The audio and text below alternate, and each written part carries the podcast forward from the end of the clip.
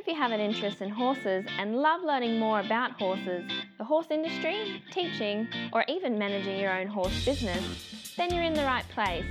We would love you to join us on our mission, which is to improve the lives of horses around the world through the education of riders, handlers, and trainers. So get comfortable, listen in, and enjoy.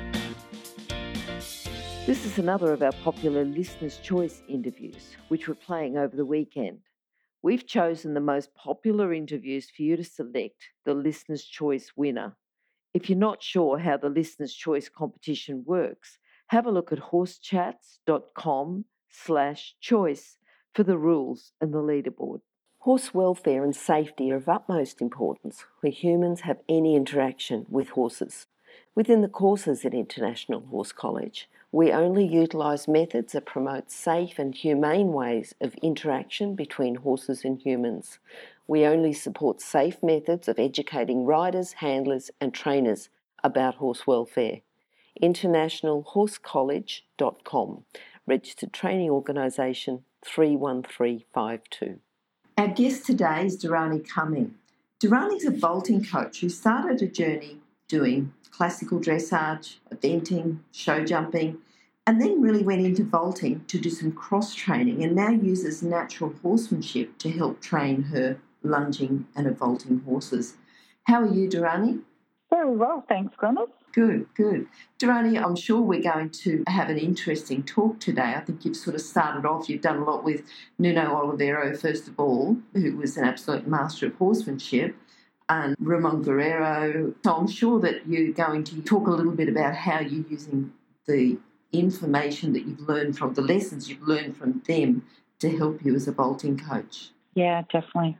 But before we start that, have you got a favourite quote for us or something that you use as an inspirational quote? Yes, I do, Glenys. Um, I can't actually remember where I saw this. I think it might have been on Facebook or, you know, one of those things. But when I saw it, it just leapt out at me and it just said, yes, that's what my whole life with horses is about. And it goes like this it says, true horsemanship is when your horse trusts you more than their own instincts. Yes. And that really spoke to me um, about the relationship that you need to have with your horse, particularly for high performance mm, mm, uh, things, especially when you're lunging a, a vaulting horse at a very, very high level in a very, you know, important competition. So Yes, because I'm sure with lots of crowds, you know, horses, I mean, their, their instincts are really saying, get away from those crowds, get away from all this noise, get away from everything. And they've got yeah. to trust us. They've got to trust us in so many different ways. You know, we go and put them into a little tiny box that makes funny noises, and you go in in one place and you come out in a completely different place. You know, there's trust in yeah. so many things that we do with them. Yeah, yeah. And when you truly, when you truly understand the instincts of the horse, and you know, truly understand what they are, mm. you think about, wow, how do they actually trust me enough to cope with all this? Yeah, yeah, yeah. Tell us about your first memory with horses, Darani. You know, first time you ever remember being with a horse, whether you were riding it or near it or whatever. Do you have a memory or something yeah. like that? Yeah, well, I guess I could say I was very, very blessed, very lucky um, as a child that both my mum and my dad were horse people mm-hmm. and had had horses since they were young, and their mums and dads had as well. So my mum was a great horsewoman. She'd um, spent a lot of time um, mustering and riding on a farm, but she also did shows and had show horses, you know, back then. Yep. Um, and she bought me a little Welsh mountain pony called Pebbles, and we kept it down the road at the local showgrounds, and she would take me down there two or three times a week when I was about three or four years old, and just put a little saddle on and lead me around with this little pony. And I remember, you know, having such fond memories and saying to my mum, Are we going to Pebbles? Are we going to Pebbles mm-hmm. today? So, mm-hmm. yeah. Okay. What about having going on and you sort of went through a bit of a stage where you were riding? You know, you were like a, don't what do you call it? A show rider, a demonstration rider, a performance rider?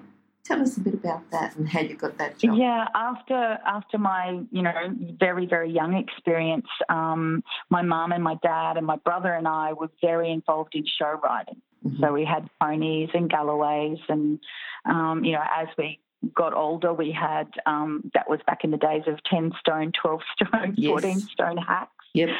And uh, we even, you know, had some experiences where we bought race horses off the track um, and trained them to be hacks. So that was sort of when all my experience in training with horses really started.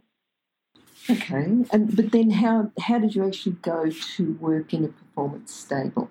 Yeah, I guess my, my mum and dad would probably say she ran away to the circus. um, when I graduated school, I just decided that uh, I wanted to apply for a job as a senior rider at Andalusia Park on the mm-hmm. Gold Coast, and I lived on the Gold Coast. And uh, I got the job as a senior rider. So I spent, uh, I think it was about four years there. Yes. And I never realised what that experience was going to bring to the rest of my life because I, and I didn't realise at the time, I was working with trainers like Nuno Oliveira, the Portuguese master, um, and all the Spanish trainers that would come out to help us train the horses. As a senior rider, I got to train my own colt, you know, from scratch, yep. and um, with the help of the of the trainers, the Spanish trainers. And Nuno came out twice a year. Yeah. And I remember my first experience with Nuno, where um, we had to do a vaulting program uh, to be allowed to ride the stallions. Okay. And he put us through this rigorous. Um, it was mainly basic seat on on a vaulting horse on a circle, but uh, we weren't allowed to sit on a stallion until we could go walk, trot, canter, walk without hanging on with anything. Okay. So we just had to sit bareback on this horse on a circle, and we had to be able to do that. We weren't allowed to grip with our legs. We weren't allowed to hang on to handles. We just had to be with the horse. Yes. And I remember that was just the life changing thing for me. Yeah, yeah. So your eventing and show jumping, that was before you were working with Nuno? Yes, that mm. would have been uh, my show riding and then doing dressage and a little bit of eventing, probably through Pony Club and show jumping through Pony Club. Yeah. Okay. Now I'm sure it's everyone's dream to just go and become a senior rider somewhere at you know Andalusia Park. But what sort of core skills and character traits would they need to to get a job there? You know, to say I, I plan to be, and even if they didn't have the riding skills, but they had the goals to improve their riding skills to become a senior rider what character traits and core skills would they need? Yeah, we we did have, you know, we had. Uh, I was lucky that I was in the first lot of interviews, so I went straight into the senior riding. But even even when we were first interviewed, we had a rigorous, you know, time with Nuno. Um, I think it was, you know, we worked six days a week. Mm. Um, we all had to. We had two horses that we had to look after fully ourselves. So we um, cleaned their stables, groomed them, rode them, exercised them, um, prepared them for the the show. Uh, and any of the younger riders coming through, they, they were trained the same way. And, um, you know, everyone worked their way up. The, the senior riders helped with the younger riders, um, and they started off on the experienced horses and then worked they, their way up into being allowed to train uh, a colt, a young horse. Um, but yeah, I, I guess just a, a love where you were really where you were really committed to doing this, and also keeping a really open mind, asking lots of questions. Um, never being too proud to ask questions and change the way you were doing it. Try different things. Mm-hmm. Um, I think it's very humbling, that sort of thing. Training a horse and, and working your way through that is very humbling. Yeah. I was going to say, what's the best thing about it? You know, you say it's humbling. What what do you think is the best thing about being in the industry, working with horses, working with some pretty special horses? Yeah, I think it's the relationship that you build with the horse, and yeah. I think sometimes the horses teach you more about yourself than you're actually teaching them. Yeah, I think that's the humbling side of it, um, and it's about it's about having a conversation with them. Yeah. You and I love the way horses can give you that feedback. Um, as long as you're open to it, you know, you've got to keep a really open mind. Yes. Yes. Yeah. All right. Now you've talked about Nuno. You've talked about Ramon. Who else has influenced you? Your parents. My parents, definitely. Uh, in you know, in the very early stages, um, my parents have always supported me with everything that um, I've done with horses, and and now I find myself the same parent to my daughter. Yes. Who um, became a, a um, top level high performance vaulter and competed in world championships overseas. Mm-hmm. And, um, you know, that sort of being able to be there with her and for her, I learned so much. Um, but I also think most recently, um, I've worked with some natural horsemen, um, Ken Faulkner, for example. Yes. Whenever we get a new vaulting horse or a new horse, we go along to his clinics and we find that the way um, he communicates with the horses, it relates to on the ground and then onto their back. And it didn't conflict with anything that I had um, been taught by Nuno or Ramon or um, Jose Mendez or any of the Spanish trainers that I'd worked with. Okay, okay. What about horses? Have you got a particular horse, or you know, you've talked about your first Pebbles, was it your first horse? Yes. Yeah, yeah. there's there's been so many, and they've all been. You know, I was thinking about this. They've all been so significant, and I've learnt something from each one. Um, I guess the the one I've got now, my um, high performance vaulting horse, Ludo, he's um, teaching me a lot, and uh, he's learning a lot as well. Um, but there was a horse, a show horse that I had called Midshipman, and he was a Galloway, and I he I learned so much from him. He was the sort of little horse that if he got a fright or he didn't like the look of something, he would just grab the bit and bolt. and if you touched his mouth, he would go faster, mm-hmm. and you you know you wouldn't be seen for dust. So I actually learned to train my brain that when he got a fright, I had to be calm. Yep. And that's something, that's a skill that has stood by me for the rest of my life. Mm-hmm. And I can thank Mitty for that. And that's teaching you something about yourself as well, isn't it? Yeah, yeah. I still remember um, the work I had. I was um, in the uh, running for Champion Galloway at Brisbane Exhibition, and uh, he was going really well. And then in the middle of my workout, and there was you know other horses that were waiting to work out, they landed a parachute with green oh, no. in the middle of the arena. I thought you were going to say the trot started or something. They started the race. Not a parachute oh, no. with green smoke. Wow. And I saw it coming, and I just had to tell myself, okay, he's going to see it, he's going to jump, but don't grow his mouth. Just mm-hmm. breathe out and relax and just go with him. And he actually cantered on the spot for about three strides and then he came straight back into his workout. And I wow. was just, it was probably my proudest moment. wow. wow. He ended up getting reserve champion instead of champion because they, he did that in his workout.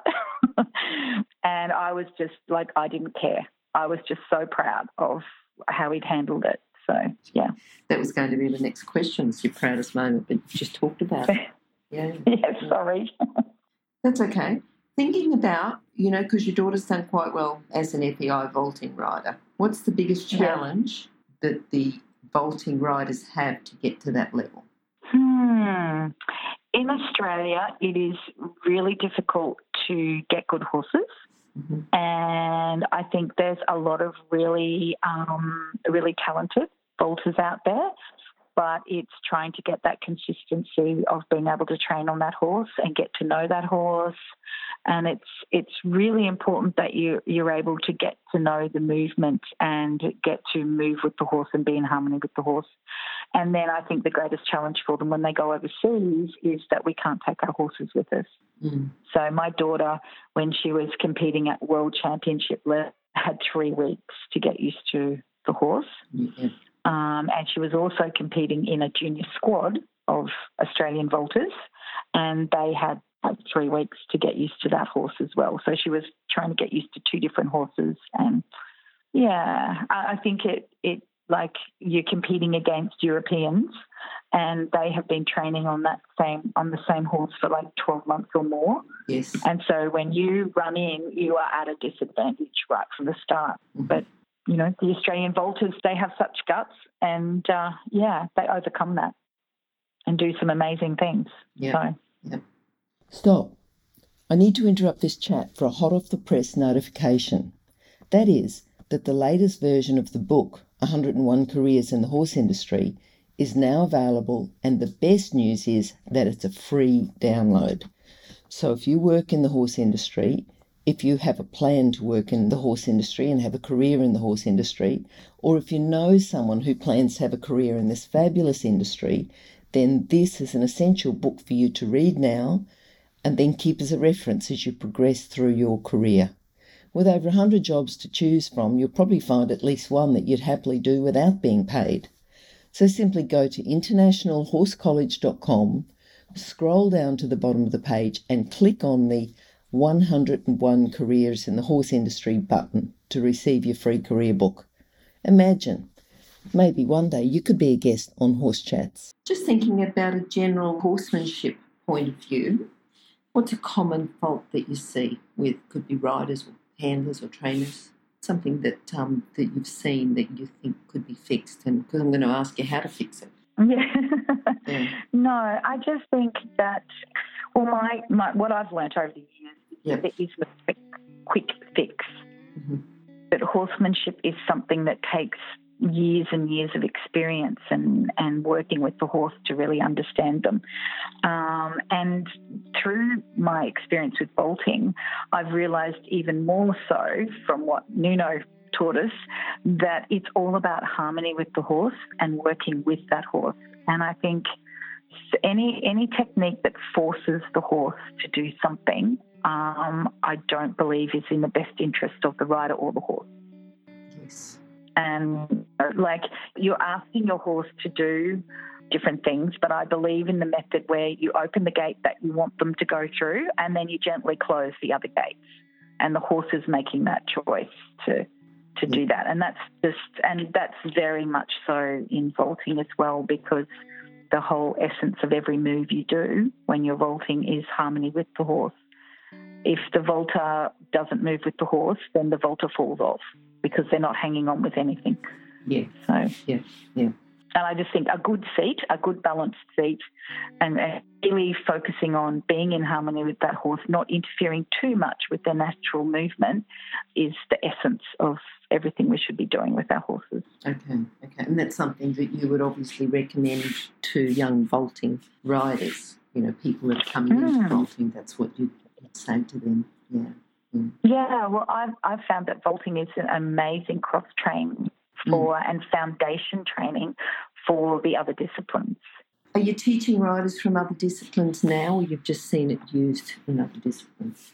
Yeah, um, it is starting to become a little bit more. There's a lot more interest in that now with mm-hmm. the vaulting. Vaulting's always been looked at as, oh, it's a, a high performance sport or a performance sport.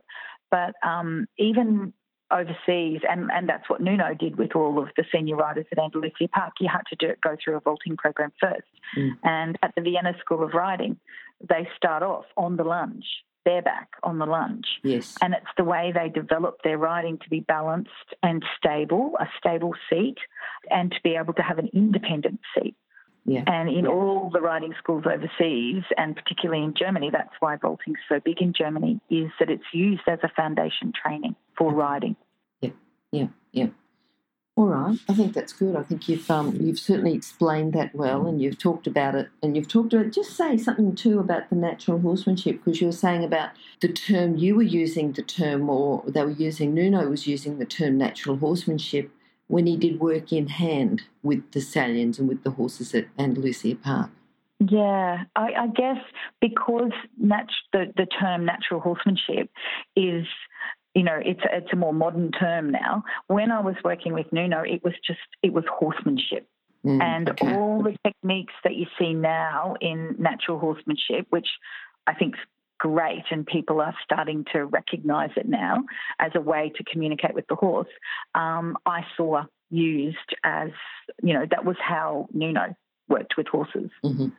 So I can relate to it all. Yep, yep, yep. Okay, now, Darani, have you got a book that you could recommend to our listeners, something that you think would complement their training? Um, yeah, um, I'm reading one at the moment uh, called The Power of Horses to Heal Riding Home by Tim Hayes. Okay. And I'm really enjoying it because he's talking a lot about the relationship between humans and horses. And uh, I'm actually have done a little bit of work with kids with complex trauma. Mm-hmm. And the natural horsemanship, just working with horses and doing a vaulting program with them. And I've seen just amazing transformations through that.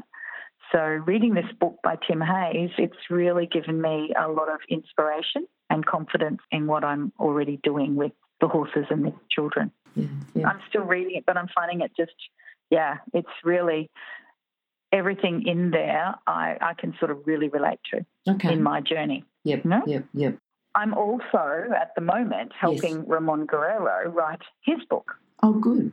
Yep. And that's really been a really wonderful journey for me because um, Ramon and I have worked together uh, for the past like five or six years with my horses. Yep. And now he's starting to put it all together, all that experience that we've had and that he's had training other horses as well. Yeah. He goes back to Spain every year and has experiences over there. And uh, yeah, we're putting it all together into a book. When's the book out? Well, we're still working on it. Yeah, okay. so no, no date be, yet. Mm. No, within the next 12 months. Okay, we'll have to get you to come back and talk and maybe get them on, uh, on as well just to talk about the book and let us give us some more details about it. It'd be good. Yeah. Yeah, yeah that'd be great. Okay. Yeah. Apart from the book, because you've talked about that, what else are you looking forward to over the next 12 months, two years? Yeah, um, I'm really hoping to expand um, my learning and my work with um, young people with complex trauma. Mm-hmm. Um, for the last few years, I've been working at the Carbrook Animal Assisted Learning Centre, just near Brisbane. Yep. Um, it's all animals, but particularly with the horses. And we've been running a vaulting program, and we've been running a just a in, interactive um, working around horses um, and using horses like like therapy for these kids. And um, I'm just learning new things every day, and I'm really enjoying the reward that's involved in helping these kids. How did you get involved with them? Was it through the vaulting? Yes, in a way. They were looking for someone that had a few horses that we did some activities with these kids. Yep. And uh, I I just started with basic beginner vaulting. I was running holiday programs basically for um, kids with disabilities mm-hmm. mainly. Yep. And uh, my girlfriend that um, has a couple of horses with me, um, she is a physiotherapist and she did hippotherapy. Okay. okay. And I was a hippotherapy horse handler. So we started doing stuff together that way with the riding for disabled. Okay, that's interesting as well. Yeah. Yeah. we should probably get you back and talk about the um, hippotherapy. Yes, that's another amazing thing that horses can um, really bring to, to humans. Yeah, yeah. Ronnie, in a few sentences, if you could summarise your philosophy with horses into a lesson today into a message for our listeners, that'd be great. Hmm. Um, there's there's a little a little saying that I have with the children or the young people that I work with, and it's called KFC. And I always go, KFC, not greasy chicken. it stands for kind, firm, and confident. And what the horse wants from you is to be a good leader, someone that's trustworthy, someone that's honest, and someone that's consistent. And if you're always listening and understanding and communicating clearly, that will help your relationship with the horse and also it's very humbling for you because you learn a lot. Yeah, yeah. All right. Darani, how can people contact you? What's the best way? Uh, yeah, we have an email uh, for our vaulting club called yes. Ella Springs. So at Ella Springs 777 at gmail.com. And then for the Carbrook Animal Assisted Learning Centre, uh, we have a website that's equinelearning.org.au. All right, and those details also will be on horsechats.com slash Darani Cumming, or else go to horsechats.com, search for Darani, or search Cumming.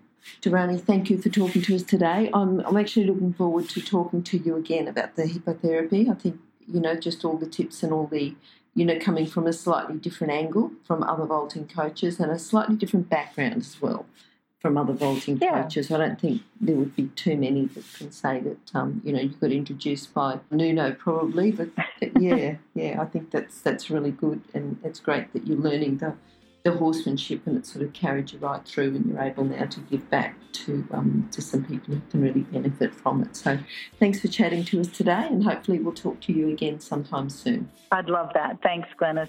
Thank you. Bye. Bye. If you've enjoyed this chat, then please comment, rate, and subscribe. If you'd like any changes or recommendations for guests, then please contact us through horsechats.com. And while you're online, have a look at the government accredited courses at internationalhorsecollege.com. Registered Training Organisation 31352. Remember that our comments and instructions are general in nature and do not take into consideration your individual horses or your individual ability and circumstances. If you enjoyed this podcast, then please leave your comment below